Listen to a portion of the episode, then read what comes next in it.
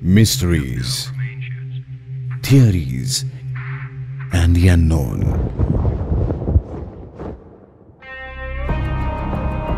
The India Classified Podcast, a Red FM original. The information is based on internet research, books, and statements of renowned information channels and persons. Listeners' discretion is advised. साल 2004 26 दिसंबर की सुबह थी। लोग अभी बस नींद से उठे ही थे। एक रात पहले की क्रिसमस सेलिब्रेशन की यादें उनके जहन में ताज़ा थी। और कुछ लोगों के लिए क्रिसमस शायद खत्म भी नहीं हुआ था। इंडिया में आंध्र प्रदेश और तमिलनाडु के बीचेस पर लोगों की भीड़ मौजूद थी। बच्चे थे हनीमून मनाने आए कपल्स थे। विदेश से आए टूरिस्ट थे और वहाँ के लोकल्स थे। एक औरत फ़िश बेचने के लिए अपने छोटे से ठेले को तैयार कर रही थी। उसका छोटा बेटा उसकी मदद कर रहा था। कुछ लोग जो बस गीली रेत में बैठे समंदर की तरफ़ देख रहे थे। कहा जाता है कि समंदर की लहरें सुकून देती हैं। लहरों की आवाज़ में एक तरह की शांति होती है। लेकिन यह बात उस दिन गलत साबित होने वाली थी।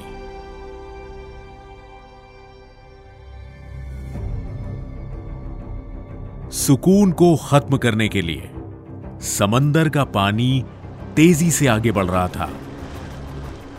देखते ही देखते लहरें बड़ी होती गई। हर उठती लहर पहले वाली से ज़्यादा ऊँची थी।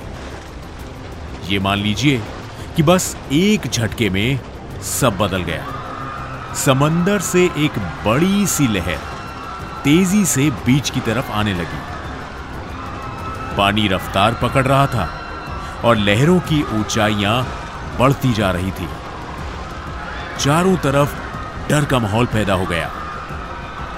इससे पहले कि लोग समंदर से दूर भाग पाते, समंदर की वो लहरें उन्हें निगल गई।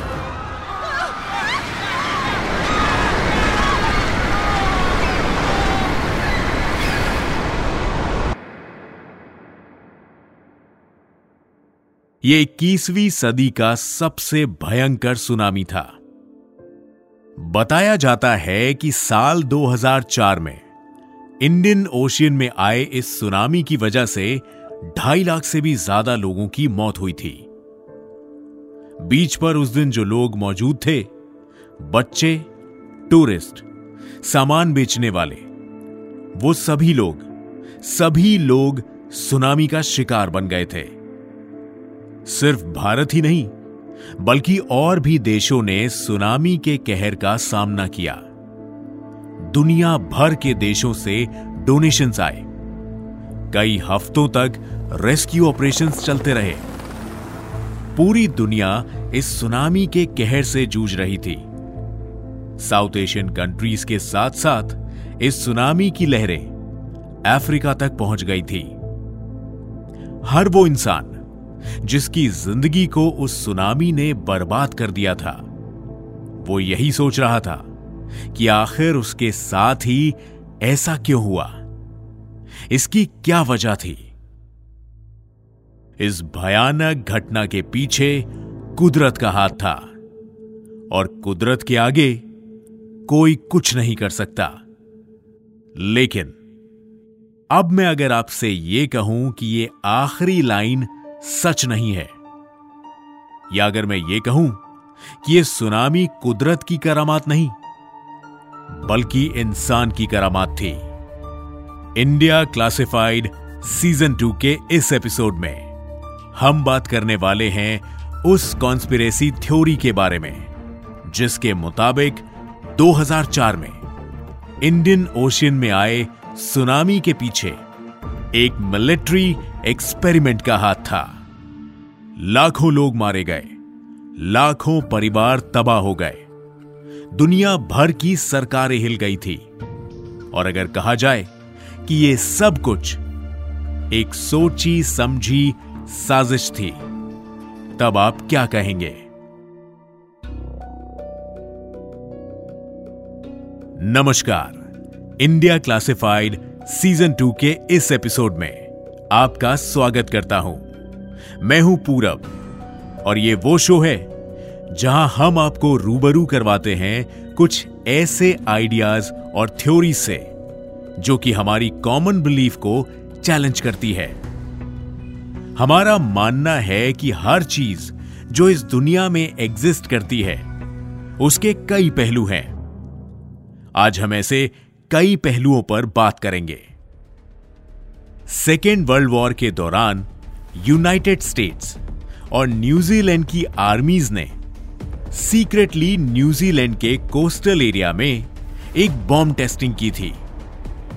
एक ऐसा बॉम्ब बनाने का प्रयास किया जा रहा था, जो कि सुनामी को ट्रिगर कर सके।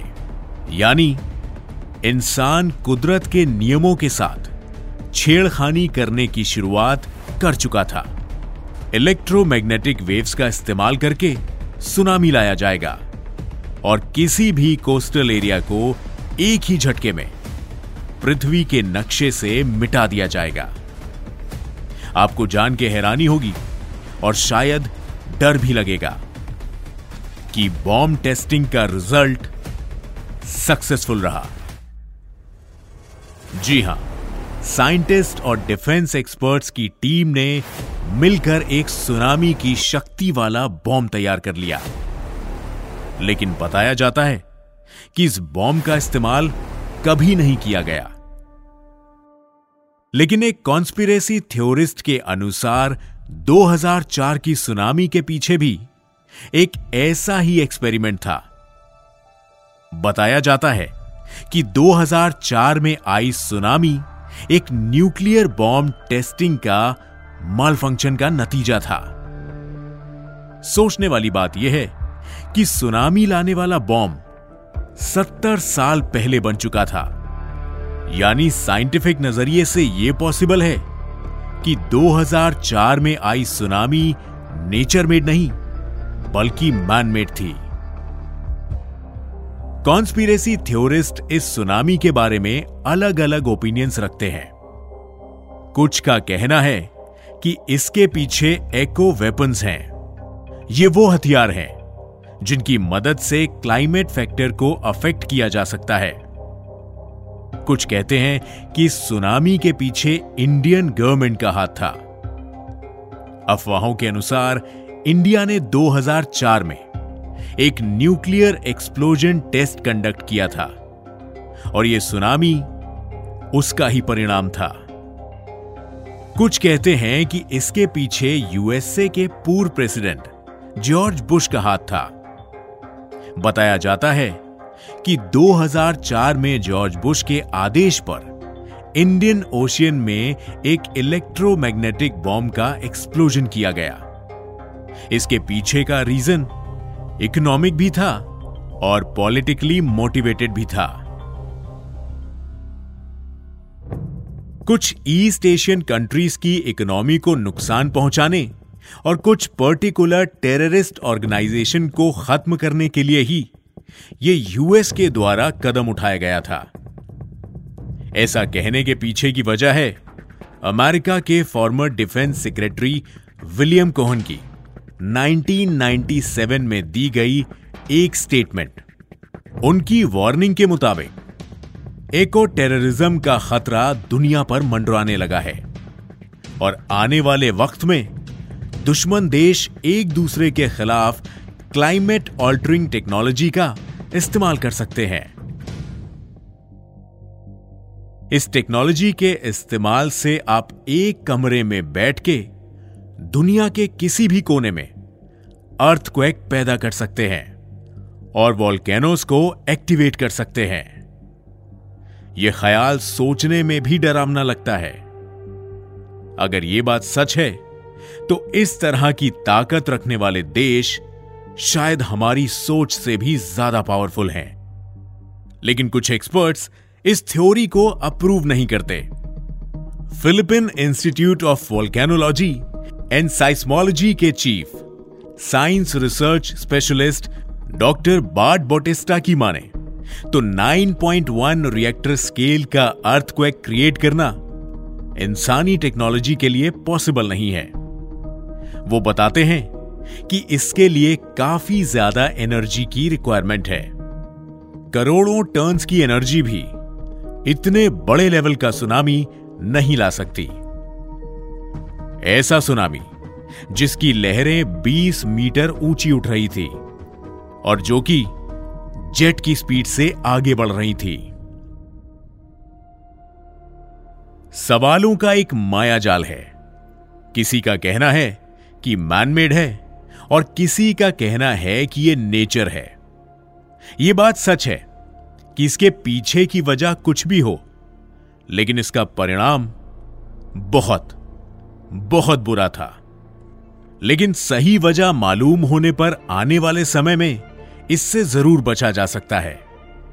अगर यह मैनमेड था तो दोषियों को सजा मिलनी चाहिए थी। और अगर कुदरत का कहर था तो हमारे पास इसके सामने सर झुकाने के अलावा और कोई चारा नहीं है। इंडिया क्लासिफाइड का यह एपिसोड आपको कैसा लगा, हमें बताइए। आप मुझे इंस्टाग्राम पर मैसेज कर सकते हैं। Eight the rate RJ Purab या फिर at the rate Red F M podcast पर। Podcast at Red F M dot in पर आप मेल भी कर सकते हैं। मिलूँगा आपसे अगले एपिसोड में। नमस्कार। You are listening to Red podcast originals India classified written by Dhruv Law audio design by Anil Chauhan send your feedback and suggestion right to us at podcast at redfm.in.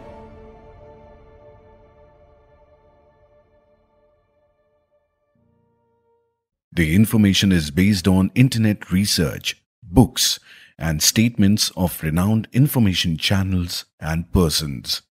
Listeners' discretion is advised.